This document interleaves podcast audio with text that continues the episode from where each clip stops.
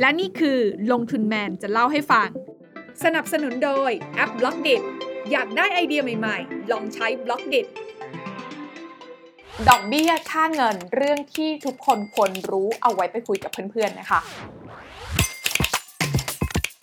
ทำไมการขึ้นดอกเบี้ยของเฟดถึงมีผลมากๆต่อเศรษฐกิจทั่วโลกรวมไปถึงค่าเงินบาทของเราด้วยวันนี้อยากจะใช้เวลาตรงนี้ค่ะมาอธิบายให้ทุกคนเนี่ยเข้าใจแบบง่ายๆกันนะคะว่าทั้งดอกเบี้ยค่าเงินมันมีผลเชื่อมโยงกันอย่างไรจริงๆแล้วเนี่ยคำว่าอัตราดอกเบี้ยเนี่ยต้องบอกว่าเป็นสิ่งที่มีความสำคัญมากๆต่อระบบเศรษฐกิจนะคะคำถามก็คือแล้วใครล่ะที่เป็นคนกำหนดอัตราดอกเบี้ยนั้นๆก็ต้องบอกว่าเป็นธนาคารกลางของแต่ละประเทศนะคะที่จะเป็นผู้กำหนดว่าให้อัตราดอกเบี้ยนโยบายของประเทศตัวเองนั้นอยู่ในระดับไหนทีนี้เขาจะเลือกกำหนดจากปัจจัยอะไรเนี่ยก็ต้องบอกว่ามันก็มีบริบทหลากหลายอย่างมากนะคะแต่ส่วนใหญ่แล้วเนี่ยนะคะธนาคารกลางของแต่ละประเทศเนี่ยเขาก็จะดูพี่ใหญ่จากประเทศสหรัฐอเมริกาเป็นหลักนะคะว่าธนาคารกลางของสหรัฐนั้นเขากำลังกำหนดอัตราดอกเบี้ยนโยบายไปในทิศทางไหนแล้วทำไมธนาคารกลางต่างๆเขาต้องดูพี่ใหญ่เป็นหลักด้วยนะคะก็เป็นเพราะว่าถ้าธนาคารกลางของแต่ละประเทศเนี่ยกำหนดทิศทางของอัตราดอกเบี้ยนโยบายไม่ได้สอดคล้องกับอเมริกาเนี่ยนะคะก็อาจจะทำให้เกิดภาวะเงินไหลออกนอกประเทศได้นะคะแล้วอัตราดอกเบี้ยต่ำหรืออัตราดอกเบี้ยสูงนั้นมันส่งผลอะไรกันบ้างลงทุนแมนจะเล่าให้ฟังค่ะขอต้อนรับเข้าสู่รายการลงทุนแมนจะเล่าให้ฟัง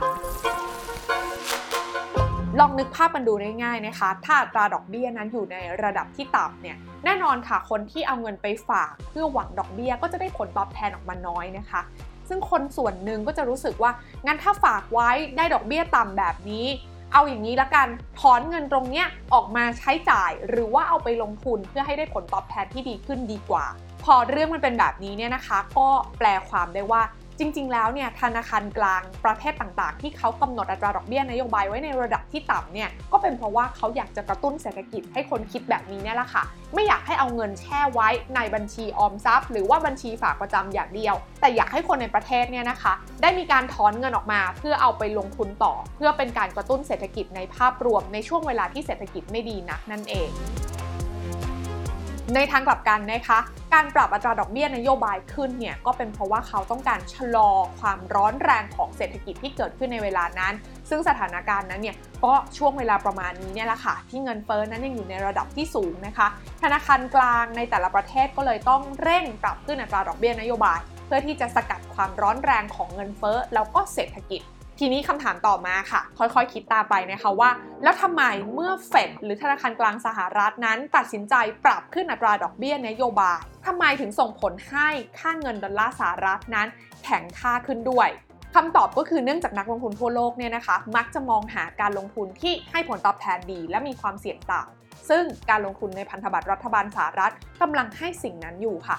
ทำไมพันธบัตรรัฐบาลสหรัฐหรือว่า ยู เอส Bond นะคะถึงเข้าข่ายเกณฑ์ว่าผลตอบแทนดีและความเสี่ยงต่ำได้ลองมาดูเหตุผลกันค่ะข้อแรกก็ต้องบอกว่าพันธบัตรรัฐบาลสหรัฐเนี่ยนะคะมีแบ็กหลังเป็นรัฐบาลของสหรัฐเนี่ยแหละค่ะก็เลยทำให้มีความเสี่ยงค่อนข้างต่ำเพราะว่ามีเครดิตความน่าเชื่อถือที่สูงนะคะข้อที่สองค่ะก็เป็นเพราะว่าที่ผ่านมารัฐบาลสหรัฐซึ่งเป็นคนกู้เงินเนี่ยนะคะเขายังไม่เคยผิดนัดชำระหนี้เลยและข้อสุดท้ายค่ะพันธบัตรรัฐบาลสหรัฐหรือว่า ยู เอส Government Bond เนี่ยนะคะเป็นตราสารที่มีสภาพคล่องค่อนข้างสูงเพราะว่านักลงทุนทั่วโลกเนี่ยต่างก็อยากจะเข้ามาซื้อลงทุนขายทำกำไรนะคะเรียกอีกอย่างก็คือซื้อง่ายขายคล่องสภาพคล่องสูงนั่นเองและการที่เฟดเนี่ยนะคะมีการปรับขึ้นอัตราดอกเบี้ยนโยบายมากขึ้นเนี่ยก็ทำให้นักลงทุนทั่วโลกต่างมีความต้องการนะคะที่จะเข้ามาซื้อพันธบัตรรัฐบาลสหรัฐหรือว่า ยู เอส Government Bond มากขึ้นก็เพราะว่า yield ที่ได้หรือว่าอัตราผลตอบแทนในรูปของดอกเบี้ยที่ได้เนี่ยมันสูงขึ้นนั่นเองนะคะทีนี้อยากจะเข้าไปลงทุนในพันธบัตรรัฐบาลสหรัฐอ่ะนักลงทุนทั่วโลกเนี่ยนะคะก็จำเป็นที่จะต้องถือเงินสกุลของตัวเองเนี่ยไปแลกเพื่อมาเป็นดอลลาร์สหรัฐก่อนนะคะถึงจะเอาเงินดอลลาร์สหรัฐเนี้ยไปซื้อพันธบัตรรัฐบาลสหรัฐได้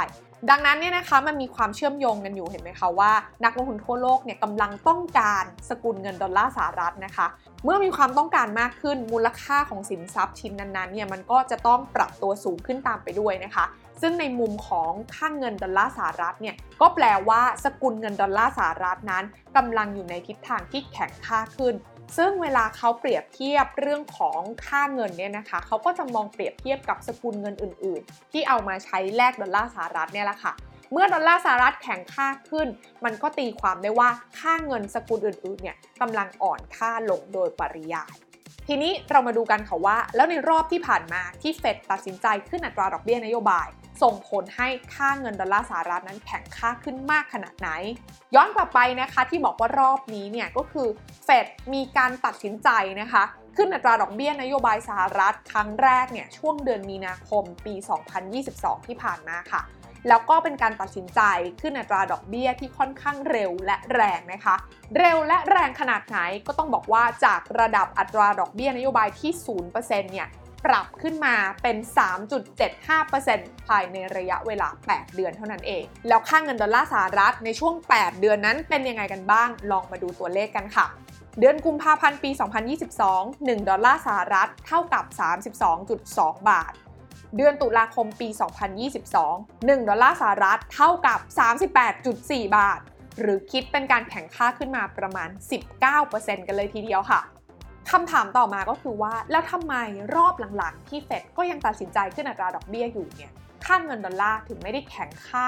เร็วและแรงเหมือนกับรอบก่อนอย่างที่ได้เล่าไปล่ะคำตอบก็คือการปรับขึ้นดอกเบี้ยของเฟดในรอบที่ผ่านมาเนี่ยนะคะมันถูกสะท้อนเข้าไปในราคาตลาดแล้วค่ะในช่วงที่ผ่านมาเนี่ยนะคะที่เราเห็นดอลลาร์สหรัฐแข็งค่าขึ้นมาอย่างต่อเนื่องเนี่ยก็เป็นเพราะว่านักลงทุนเนี่ยต่างคาดการณ์ตรงกันนะคะว่าปีสองพันยี่สิบสามเฟดเนี่ยน่าจะยังขึ้นอัตราดอกเบี้ยอย่างต่อเนื่องนะคะแต่ในความเป็นจริงแล้วเนี่ยนะคะก็ต้องบอกว่าเฟดเนี่ยยังตัดสินใจที่จะขึ้นอัตราดอกเบี้ยนโยบายอยู่นะคะจากที่รอบก่อนเนี่ยนะคะที่ขึ้นทีเนี่ย ศูนย์จุดเจ็ดห้าเปอร์เซ็นต์ ติดต่อกันถึงสี่ครั้งนะคะสี่ครั้งเนี่ยก็ สามเปอร์เซ็นต์ แล้วนะคะเวลาเอามารวมกันเนี่ยตอนนี้เนี่ยกลายเป็นว่าเฟดเนี่ยก็ค่อยๆทยอยปรับขึ้นอัตราดอกเบี้ยนโยบายนะคะขึ้นทีตอนนี้เนี่ยนะคะก็จะประกาศออกมาอยู่ในเรนจ์ประมาณ ศูนย์จุดห้าเปอร์เซ็นต์ หรือว่า ศูนย์จุดสองห้าเปอร์เซ็นต์ หรือเรียกอีกอย่างหนึ่งก็คือเป็นการปรับขึ้นต่ำกว่าที่นักลงทุนคาดการณ์กันไว้ก่อนหน้า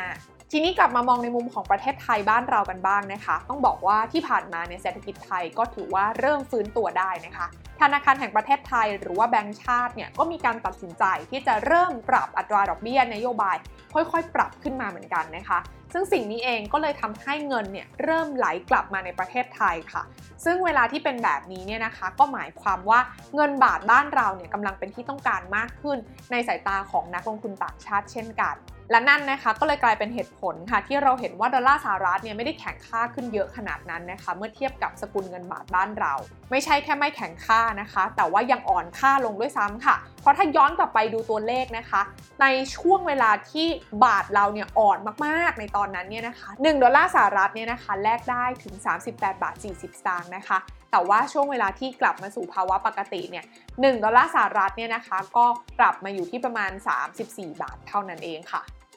ฟังมาถึงตรงนี้เนี่ยนะคะก็น่าจะพอเห็นภาพแล้วใช่ไหมคะว่าทำไมอัตราดอกเบี้ยนั้นถึงมีผลกระทบต่อเศรษฐกิจมากนะคะและไม่ใช่แค่เศรษฐกิจอย่างเดียวค่ะยังส่งผลตามมาถึงตัวของค่าเงินในแต่ละประเทศนั้นๆด้วยนะคะเรียกว่าธนาคารกลางเนี่ยนะคะเขาจะตัดสินใจลดดอกเบี้ยก็เพื่อที่จะกระตุ้นเศรษฐกิจในช่วงเวลานั้นในทางกลับกันค่ะธนาคารกลางจะตัดสินใจปรับขึ้นอัตราดอกเบี้ยนะคะเพื่อที่จะชะลอความร้อนแรงของเศรษฐกิจในเวลานั้นพอเป็นอย่างนั้นแล้วเนี่ยนะคะเมื่ออัตราดอกเบี้ยปรับตัวสูงขึ้นเนี่ยนะคะเงินก็อยากจะไหลกลับเข้ามาลงทุนในประเทศนั้นๆแล้วก็เลยทำให้มีความต้องการสกุลเงินประเทศนั้นๆมากขึ้นก็เลยทำให้ค่าเงินของประเทศนั้นเนี่ยอยู่ในทิศทางที่แข็งค่าขึ้นนั่นเองเห็นไหมคะว่าเรื่องของความสัมพันธ์ระหว่างดอกเบี้ยค่าเงินและเศรษฐกิจนั้นไม่ใช่เรื่องยากอย่างที่ใครหลายคนคิดค่ะตอนนี้พอเราเข้าใจภาพใหญ่แล้วเราก็จะสามารถคุยกับเพื่อนๆได้อย่างมั่นใจมากขึ้นนั่นเองค่ะ